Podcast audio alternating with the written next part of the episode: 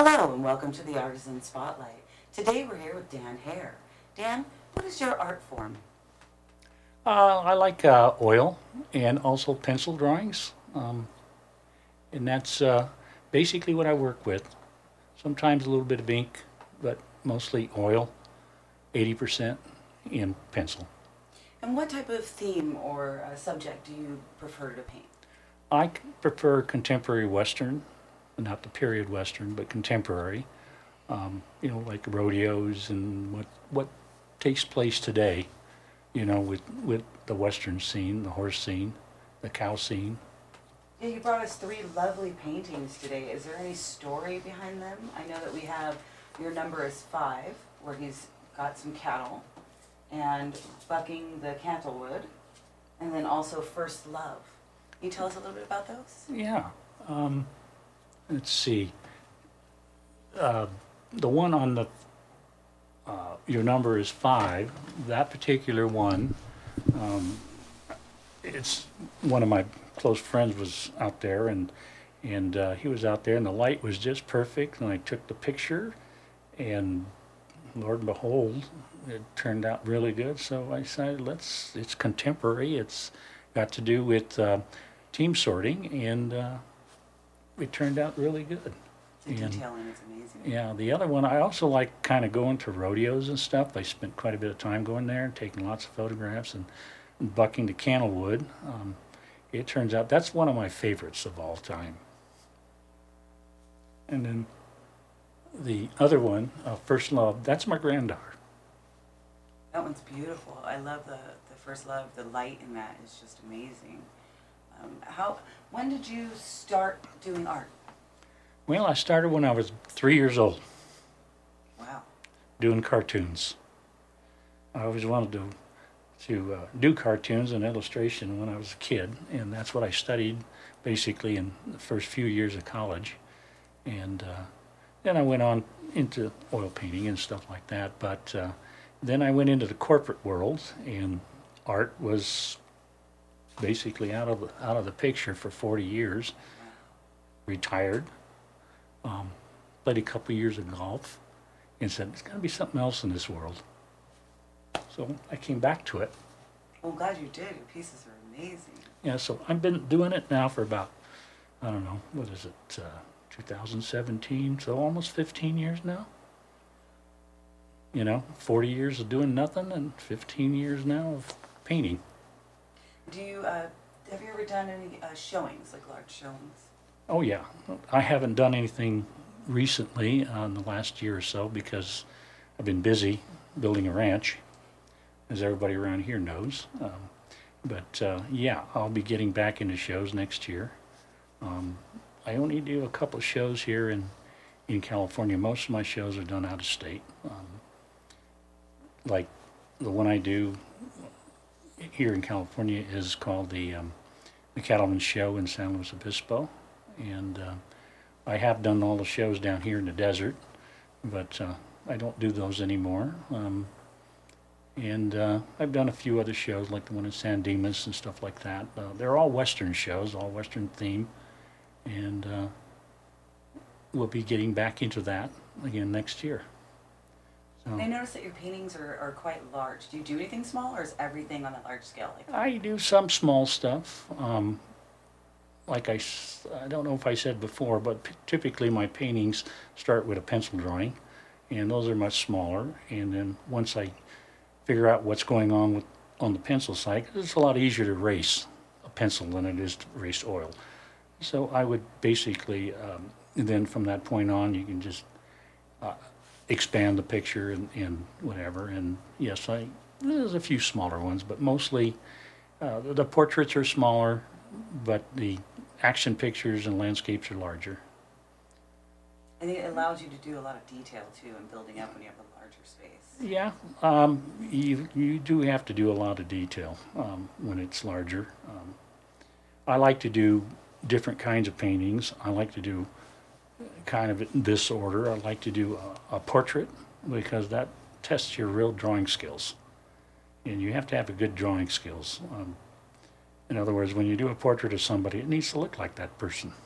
So that tests that. And then I like to do landscapes because that's a different animal altogether. You're dealing with, atmospheric gradation or, atmospheric perspective. So you need to make sure that, the mountains in the background stay in the background and don't come forward.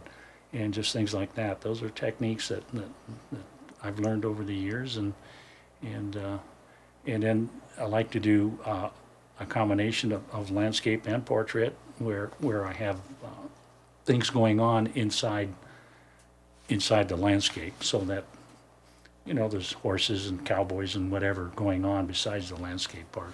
It gives you that depth and the perspective. Yes. Sort of see into it. So you'll see the subject come forward and the background go backwards. So, and you'll see that in all my paintings. What is your least favorite medium and or tools, and your favorite? Well, my least favorite medium is I don't do watercolor.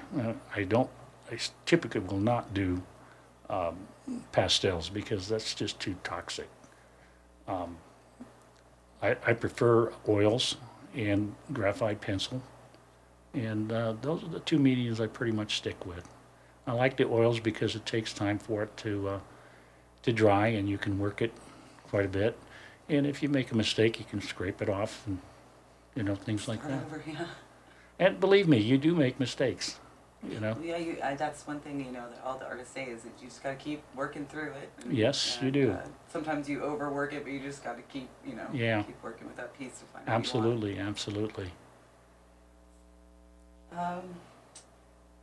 Do you have any advice for people who would like to oil paint or to start working with pencils and start their beginnings? Yeah, join a group. That's true though, because you'll learn a lot from other people. Sometimes you might have people in there that are teachers, and definitely take lessons. It's just like playing a piano or taking guitar lessons. You may not become another Rembrandt, but art is very technical, and if you learn to measure and you put the time in, and you learn to color and stuff like that, you can become good. I do teach a little bit in the studio down in Lake Forest, and you'd be surprised what those students come out like. And that's the thing too, is you're going to improve. You may not, when you first start, you probably won't be that happy with it. You're like, oh, this isn't that awesome. Yeah. And then as you continue on, like each time you're learning a new way to mix colors. What a lot of new artists don't realize is that basically, in art, there are rules. And, art is very easy if you don't know the rules. But it becomes very difficult when you know the rules. And I think there is a big misconception. A lot of people think people just go in there and start slapping paint on there, and then that's what I call slap and go. Yeah. And you'll become a much better artist once you learn the rules, and you learn to apply them. Well, what would be examples of some of the rules that you would learn? Gradation, atmospheric perspective. Like we were talking earlier. Learning to measure so you can draw. A lot of artists don't want to take the time to draw. And the drawing is the basis of the foundation for a painting. If the foundation isn't correct, the painting's never going to be correct, no matter what you do to it. You won't have the balance or the correct depth, and then it'll throw everything off. Right, and then, if the drawing's off, perspectives are off and stuff like that. When I judge paintings, I typically look at the rules, all the technical side of it, where the center of interest might be, the design side of it, things like that, how they use the color. If it's a landscape, do they have the perspective in there? I mean, the gradation in there, or atmospheric perspective is another word for it. So there's all kinds of things that you look for. And then at the very end, and it becomes maybe subjective, and it becomes, okay, well, which one do I really like the best of those? Which one speaks to me the most? Yeah.